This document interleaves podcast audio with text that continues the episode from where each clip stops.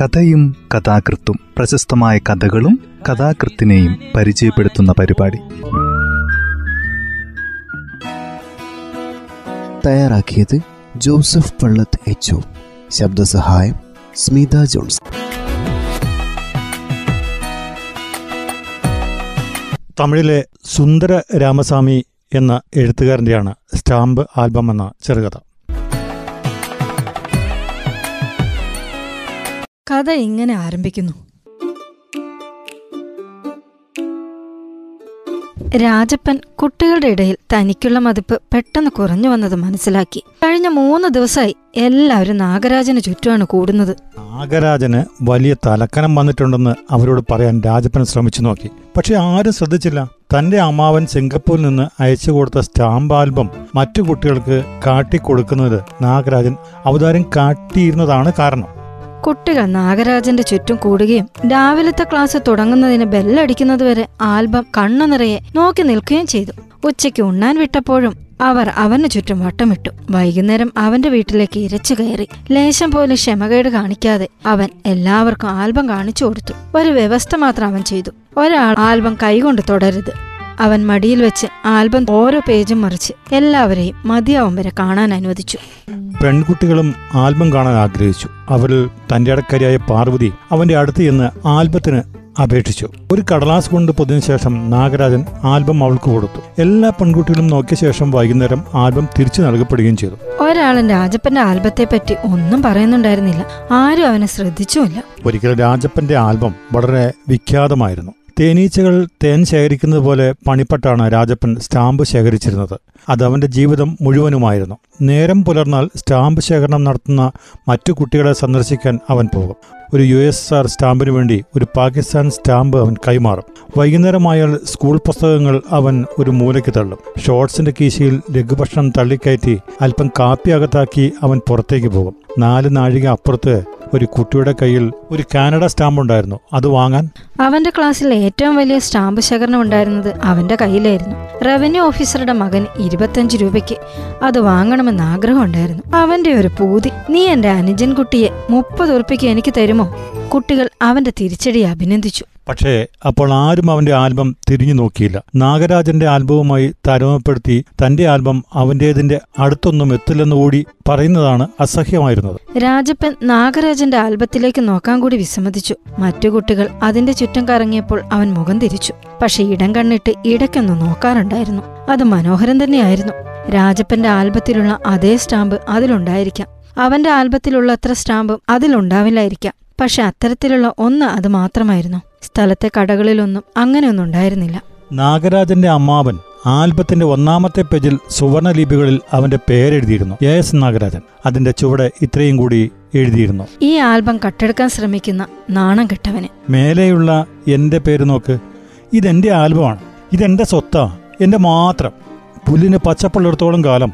സൂര്യൻ കിഴക്ക് ഉദിക്കുകയും പടിഞ്ഞാറ് അസ്തമിക്കുകയും ചെയ്യുന്നിടത്തോളം കാലം. കുട്ടികൾ അവരുടെ ആൽബത്തിൽ ഈ വാക്കുകൾ പകർത്തിവെച്ചു അതുപോലെ പെൺകുട്ടികൾ അവരുടെ പുസ്തകങ്ങളിലും നോട്ട് ബുക്കുകളിലും നിങ്ങൾ എന്തിനാ ഇങ്ങനെ കോപ്പിയടി പൂച്ചകളാവുന്നത്? കുട്ടികൾ അവന്റെ നേരെ ശോഭിച്ചു. കൃഷ്ണൻ തിരിച്ചടിച്ചു. പോടാ കുശുംബം പുഴുവേ. കുശുംബനാ? ഞാനോ? എന്തിന്? എന്തിനാ ഞാൻ കുശുംബനാണോ? എന്റെ ആൽബം ഇതിനേക്കാൾ എത്ര വലുതാ? അല്ലേ? നിന്റേതിലേ? ഇതിലുള്ള പോലത്തെ സ്റ്റാമ്പില്ല. ആ ഇന്തോനേഷ്യ സൗന്ദര്യത്തിടം പിന്നെ നോക്ക്. കയ്യിലെടുത്ത് വെളിച്ചത്തിന് നേരെ പിടിച്ചു നോക്ക്. എന്റെ കയ്യിലുള്ള സ്റ്റാമ്പ് അവന്റെ ഇല്ലല്ലോ? അവന്റെ അവന്റേതിലില്ലാത്ത ഒന്ന് കാണിക്കേ. എനിക്കില്ലാത്തത് നീ ഒന്ന് എടുത്തു കാണിക്കേ. നമുക്ക് പത്ത് രൂപയെ പന്തയം വെക്കാം. നിന്റെ ആൽബേ കുപ്പത്തൊട്ടിയിലേക്ക് മാത്രമേ പറ്റൂ. അപ്പോൾ കുട്ടികൾ കൂട്ടത്തോടെ വിളിച്ചു പറഞ്ഞു. കുപ്പത്തൊട്ടി ആൽബം കുപ്പത്തൊട്ടി ആൽബം. വാദം തുടരുന്നത് നിഷ്ഫലമാണെന്ന് രാജപ്പന് ബോധ്യമായി. എത്രനാൾ പണിപെട്ടാണ് താൻ തന്റെ ആൽബം ഉണ്ടാക്കിയത്? താൻ ഓരോ സ്റ്റാമ്പും വേറെ വേറെ ശേഖരിച്ചതാണ്. നാഗരാജന്റേതോ സിംഗപ്പൂരിൽ നിന്നും അയച്ചത് പോസ്റ്റ്മാൻ കൊണ്ടു കൊടുത്തത്. ഒരൊറ്റ രാത്രി കൊണ്ട് നാഗരാജൻ വലിയ പ്രമാണിയായി. കുട്ടികൾക്ക് ഈ രണ്ട് ആൽബത്തിന്റെയും വ്യത്യാസം അറിയില്ല. എത്ര വിവരിച്ചു കൊടുത്താലും അവർക്കത് ബോധ്യപ്പെടില്ല. രാജപ്പനുള്ളിൽ ദേഷ്യം തിളച്ചു മറിഞ്ഞു. അവൻ സ്കൂളിൽ പോകാതെയായി. കുട്ടികളെ എങ്ങനെ അഭിമുഖീകരിക്കും? ശനിയാഴ്ച ഞായറാഴ്ചയും സ്റ്റാമ്പ് തേടിപ്പിടിക്കലായിരുന്നു പണ്ടത്തെ പതിവ്. പക്ഷേ ഈ വാരാന്ത്യത്തിൽ അവൻ പുറത്തേക്കിറങ്ങിയില്ല. ആൽബത്തിന്റെ പേജ് വീണ്ടും വീണ്ടും മറിക്കാതെ ഒരു ദിവസവും സാധാരണ കടന്നു പോകാറില്ല. വൈകുന്നേരം രാജപ്പൻ നാഗരാജന്റെ വീട്ടിലേക്ക് ചെന്നു. അവൻ തീരുമാനിച്ചു കഴിഞ്ഞിരുന്നു. തന്റെ അവഗണിതാവസ്ഥ ഇനിമേൽ സഹിക്കാനാവില്ലെന്ന്. നാഗരാജന് ഭാഗ്യത്തിന് ഒരു സ്റ്റാമ്പ് ആൽബം കിട്ടിയതല്ലേ? സ്റ്റാമ്പ് ശേഖരണത്തിന്റെ ഗൂഢരഹസ്യങ്ങളൊക്കെ അവനുണ്ടോ അറിഞ്ഞിട്ട്? വിദഗ്ധർ അതിനെ എങ്ങനെയൊക്കെയാണ് വിലയിരുത്തുന്നതെന്ന് അവൻ അറിയുമോ അവൻ വിശ്വസിച്ചിരിക്കുക സ്റ്റാമ്പിന്റെ വലിപ്പത്തിനനുസരിച്ച് വില കൂടുമെന്ന് വില കൂടുമെന്നാവണം. ശക്തമായ ഒരു രാജ്യത്തിന്റെ സ്റ്റാമ്പ് അത്ര തന്നെ ശക്തമല്ലാത്ത രാജ്യത്തിന്റെതിനേക്കാൾ വില കൂടിയതാണെന്നും അവൻ കരുതിയിരിക്കും. രാജപ്പൻ മുകളിലെ നാഗരാജന്റെ മുറിയിലേക്ക് നേരെ കയറി ചെന്നു. ഒരാളും അവനെ തടഞ്ഞില്ല. കാരണം അവൻ ഇടയ്ക്കിടെ അവിടെ വരാറുണ്ടായിരുന്നു. രാജപ്പൻ നാഗരാജന്റെ ഡെസ്കിന്റെ അരികെയിരുന്നു അല്പം കഴിഞ്ഞപ്പോൾ നാഗരാജന്റെ അനുജത്തി കാമാക്ഷി അവിടേക്ക് വന്നു. ചേട്ടൻ ടൗണിലേക്ക് പോയിരിക്കുകയാണ്. നിങ്ങൾ ചേട്ടന്റെ പുതിയ ആൽബം കണ്ടുവോ? രാജപ്പൻ അവ്യക്തമായ മട്ടിൽ എന്തോ പറഞ്ഞു. മനോഹരായിരിക്കുന്നു അല്ലേ? സ്കൂളിൽ മറ്റാർക്കും ഇതേ തരത്തിൽ ഒന്നില്ലെന്ന് തോന്നുന്നു. ആര് പറഞ്ഞു? എന്റെ ചേട്ടൻ. ഇതൊരു വലിയ ആൽബ അത്രമാത്രം. ഏറെ വലിപ്പമുണ്ടായാൽ മാത്രം മതിയോ? രാജപ്പൻ മേശപ്പുറത്ത് പരത്തിയിട്ടിരുന്ന പുസ്തകങ്ങൾ സൂക്ഷ്മമായി പരിശോധിച്ചു. മേശയുടെ വലിപ്പിന്റെ പൂട്ടിലേക്ക് അവന്റെ കണ്ണുകൾ ചെന്നു. അവൻ അതൊന്ന് വലിച്ചു നോക്കി. അത് പൂട്ടിയിരുന്നു. എന്തുകൊണ്ട് തുറന്നുകൂടാ? താക്കോൽ പുസ്തകങ്ങൾക്കിടെ കിടന്നിരുന്നു. രാജപ്പൻ കോണിക്കോടിന്റെ അരികെ ചെന്ന് ചുറ്റും നോക്കി ആരും കാഴ്ചവട്ടത്തിൽ ഉണ്ടായിരുന്നില്ല. രാജപ്പൻ ആദ്യത്തെ പേജ് മറിച്ച് അതിലെഴുതിയിരുന്നത് വായിച്ചു. അവന്റെ ഹൃദയം പടപടാ നടിക്കാൻ തുടങ്ങി. അവൻ വലിപ്പ് അടച്ചുപൂട്ടി. ആൽബം ഷോർട്സിന്റെ കീശയിലേക്ക് തള്ളി. കുപ്പായം അതിന്റെ മേലെയായിട്ടു തിരക്കിട്ട് താഴേക്കിറങ്ങി വീട്ടിലേക്ക് ഓടി. വീട്ടിലെത്തിയ ശേഷം ആൽബം ബുക്ക് ഷെൽഫിന്റെ പിന്നിൽ ഒളിപ്പിച്ചു. അവന്റെ ശരീരം തീയിലിട്ടുന്ന പോലെ തപിച്ചു. തൊണ്ട വരണ്ടു? തലയിലേക്ക് രക്തമിരച്ചു കയറി. ഒടുവിൽ രാത്രി എട്ട് മണിക്ക് എതിരെയുള്ള വീട്ടിൽ താമസിക്കുന്ന അപ്പു എന്ന് പറഞ്ഞു നാഗരാജന്റെ സ്റ്റാമ്പ് ആൽബം കാണാനില്ലെന്ന്. നാഗരാജനും താനും കൂടി ടൗണിലേക്ക് പോയിരുന്നു സന്ധ്യയ്ക്ക്. തിരിച്ചു വന്നു നോക്കുമ്പോൾ ആൽബം കാണാനില്ലെന്ന്. രാജപ്പൻ ഒരക്ഷരം പറഞ്ഞില്ല. അപ്പു എങ്ങനെയെങ്കിലും ഒന്ന് പോയി കിട്ടിയാൽ മതിയെന്ന് അവൻ പ്രാർത്ഥിച്ചു. അപ്പു പോയപ്പോൾ അവൻ മുറിയിൽ ഓടിക്കേറി അകത്തു നിന്ന് കുറ്റിയിട്ടു. ബുക്ക് ഷെൽഫിന്റെ പിറകിൽ നിന്ന് അവൻ ആൽബം പുറത്തേക്കെടുത്തു. അവന്റെ കൈ മരവിച്ചു. ആരെങ്കിലും ജനൽ കൂടി നോക്കിക്കണ്ടാലോ അവൻ ആൽബം ഷെൽഫിന്റെ പിന്നിൽ തന്നെ ഒളിപ്പിച്ചു. രാജപ്പൻ ഭക്ഷണം തൊട്ടില്ല. കുടുംബത്തിലുള്ളവർക്ക് ഉത്കണ്ഠയായി. വല്ല സുഖക്കേടും ഉണ്ടോ എന്നവർ ചോദിച്ചു. ഒന്ന് ഉറങ്ങിയാൽ എല്ലാം ശരിയാകുമായിരിക്കും. രാജപ്പൻ കിടക്കയിൽ പോയി കിടന്നു. പക്ഷെ ഉറക്കം വന്നില്ല. താൻ ഉറങ്ങിക്കിടക്കുമ്പോൾ ആരെങ്കിലും വന്ന് ഷെൽഫിന്റെ പിന്നിലുള്ള ആൽബം യാദൃശികമായി കണ്ടെത്തിയാലോ? അവൻ ഉടനെ എഴുന്നേറ്റ് ആൽബം എടുത്ത് തലയണക്കടിയിൽ വെച്ചു. രാവിലെ അപ്പു വന്നപ്പോൾ രാജപ്പൻ ഉണർന്നിരുന്നില്ല. അപ്പു നാഗരാജന്റെ വീട്ടിൽ നിന്ന് വരികയായിരുന്നു. നീ ഇന്നലെ നാഗരാജന്റെ വീട്ടിൽ പോയിരുന്നു എന്ന് കേട്ടല്ലോ? തന്റെ ഹൃദയം നിന്നു പോകുന്നത് പോലെ തോന്നി രാജപ്പന്. അവൻ പറഞ്ഞത് അംഗീകരിക്കുകയോ അംഗീകരിക്കാതിരിക്കുകയോ ചെയ്യാത്ത മട്ടിൽ അവൻ തലയൊന്ന് കുലുക്കി. കാമാക്ഷി പറയുന്നു നീ ഒരാൾ മാത്രമാണ് നാഗരാജനും ഞാനും കൂടി ടൗണിൽ പോയ അവസരത്തിൽ വീട്ടിൽ ചെന്നതെന്ന്?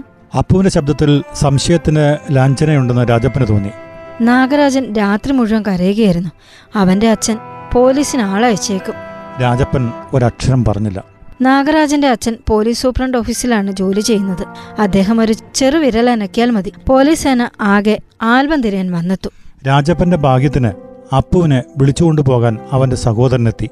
അവൻ പോയതിനു ശേഷം കുറെ നേരം രാജപ്പൻ കിടക്കയിലിരുന്നു. അവന്റെ അച്ഛൻ പ്രാതൽ കഴിച്ച് സൈക്കിളിൽ ഓഫീസിലേക്ക് പോയി. മുൻവാതിലിൽ ഒരു മുട്ട് കേട്ടു. പോലീസ് ആയിരിക്കുമോ രാജപ്പൻ തലയണയുടെ അടിയിൽ നിന്ന് ആൽബം വലിച്ചെടുത്ത് മുകളിലേക്ക് ഓടി ഒരു ബുക്ക് ഷെൽഫിന്റെ ഉള്ളിലേക്ക് തള്ളി. പോലീസ് പരിശോധിച്ചു നോക്കിയാലോ? ബുക്ക് ഷെൽഫിന്റെ പിന്നിൽ നിന്ന് അവൻ ആൽബം വലിച്ചെടുത്ത് ഷർട്ടിനുള്ളിൽ വെച്ച് താഴേക്ക് വന്നു. ആരോ അപ്പോഴും വാതിൽക്കൽ മുട്ടുന്നുണ്ടായിരുന്നു. രാജപ്പന്റെ അമ്മ അടുക്കളയിൽ നിന്ന് വിളിച്ചു പറഞ്ഞു. എന്താ നീ വാതിൽ തുറക്കാത്തത്? അവർ സ്വയം ചെന്ന് അടുത്ത നിമിഷത്തിൽ വാതിൽ തുറക്കാൻ നോക്കി. രാജപ്പന്റെ വീടിന്റെ പിൻഭാ രാജപ്പൻ വീടിന്റെ പിൻഭാഗത്തേക്ക് ഓടി. അവൻ കുളിമുറിയിൽ കടന്ന് വാതിലടച്ചു. കുളിമുറിയിൽ വലിയ ഒരടുപ്പ് കത്തിയിരുന്നു കുളിക്കാനുള്ള വെള്ളം ചൂടാക്കാൻ. രാജപ്പൻ ആൽബം തീയിലേക്ക് എറിഞ്ഞു. ആൽബം കത്തി. അതിലെ വിലപിടിച്ച സ്റ്റാമ്പുകളും മറ്റെവിടെയും കിട്ടാത്ത സ്റ്റാമ്പുകൾ. രാജപ്പന്റെ കണ്ണുകൾ നിറഞ്ഞു. അമ്മ വിളിച്ചു പറഞ്ഞു. വേഗമാകട്ടെ നാഗരാജൻ നിന്നെ കാണാൻ വന്നിരിക്കുന്നു. രാജപ്പൻ ഷോർട്സ് അഴിച്ച് നനഞ്ഞ തോർത്തുടുത്ത് കുളിമുറിയിൽ നിന്ന് പുറത്തു വന്നു. അവൻ പുതിയ ഷോർട്സും കുപ്പായവും അണിഞ്ഞു. മുകളിലേക്ക് പോയി. നാഗരാജൻ ഒരു കസാലയിൽ അവിടെ ഇരിക്കുന്നുണ്ടായിരുന്നു. എന്റെ സ്റ്റാമ്പ് ആൽബം നഷ്ടപ്പെട്ടു. എവിടെയായിരുന്നു നീ അത് വെച്ചിരുന്നത്? മേശയുടെ വലിപ്പിലാണ് ഞാൻ വെച്ചതെന്ന് എനിക്ക് ഉറപ്പുണ്ട്. വലിച്ചു പൂട്ടുകയും ചെയ്തിരുന്നു ഞാൻ. പുറത്തു പോയി കുറച്ചു നേരം കഴിഞ്ഞ് തിരിച്ചു വരുമ്പോഴേക്കും ആൽബം കാണാനില്ല. അവന്റെ മുഖത്തുകൂടെ കണ്ണീരൊഴുകി. തന്റെ ചങ്ങാതിയുടെ മുഖത്ത് നോക്കാൻ കഴിയാത്ത വിധം രാജപ്പന് കുറ്റബോധമുണ്ടായി. കരയാതിരിക്കെ. സമാശ്വസിപ്പിക്കാൻ തുനിയുന്നതോടൊപ്പം അവൻ കൂടുതൽ കരയുകയായിരുന്നു. രാജപ്പൻ താഴേക്കൂടി ഒരു നിമിഷം കൊണ്ട് തിരിച്ചു വന്നു. കയ്യിൽ അവന്റെ സ്റ്റാമ്പ് ആൽബം ഉണ്ടായിരുന്നു. നാഗരാജൻ ഇതാ എന്റെ ആൽബം. ഇത് നിന്റേതാണ്. എന്റെ നേരെ അങ്ങനെ നോക്കാതിരിക്കൂ. ശരിക്കും ഇത് നിന്റേതാ. ഈ ആൽബം നിനക്കുള്ളതാ. നീ നേരം പോക്ക് പറയുകയാണോ? അല്ല. ഞാനിത് നിനക്ക് തരിക. സത്യമായും ഇന്നു മുതൽ ഇത് നിന്റേതാണ്. നാഗരാജന് സ്വന്തം കണ്ണുകൾ വിശ്വസിക്കാൻ കഴിഞ്ഞില്ല. രാജപ്പൻ അവന്റെ ആൽബം മറ്റൊരാൾക്ക് ദാനം ചെയ്യുക. അതെടുക്കാൻ രാജപ്പൻ അവനോട് കെഞ്ചിക്കൊണ്ടിരുന്നു. അപ്പോൾ നിനക്കോ? എനിക്കിത് വേണ്ട. ഒരു സ്റ്റാമ്പ് പോലും? വേണ്ട. ഒന്നും വേണ്ട. പക്ഷെ സ്റ്റാമ്പുകളില്ലാതെ നീ എങ്ങനെ കഴിയും? രാജപ്പന്റെ കണ്ണുകൾ നിറഞ്ഞു കവിഞ്ഞു. കരയാതിരിക്കു രാജപ്പ. നീ നിന്റെ ആൽബം എനിക്ക് തരേണ്ട ഒരു ആവശ്യവുമില്ല നീ തന്നെ കയ്യിൽ വയ്ക്കേ.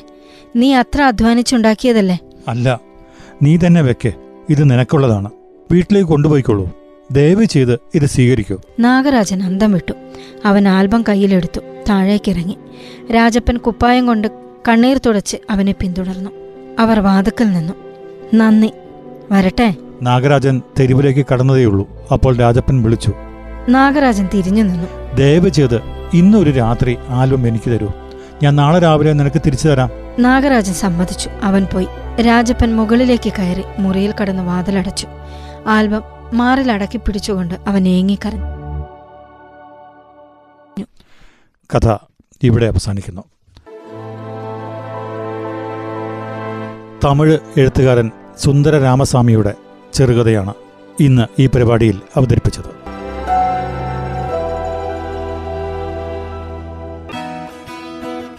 തയ്യാറാക്കിയത് ജോസഫ് പള്ളത്ത് എച്ച് ശബ്ദസഹായം സ്മിത ജോൺസൺ.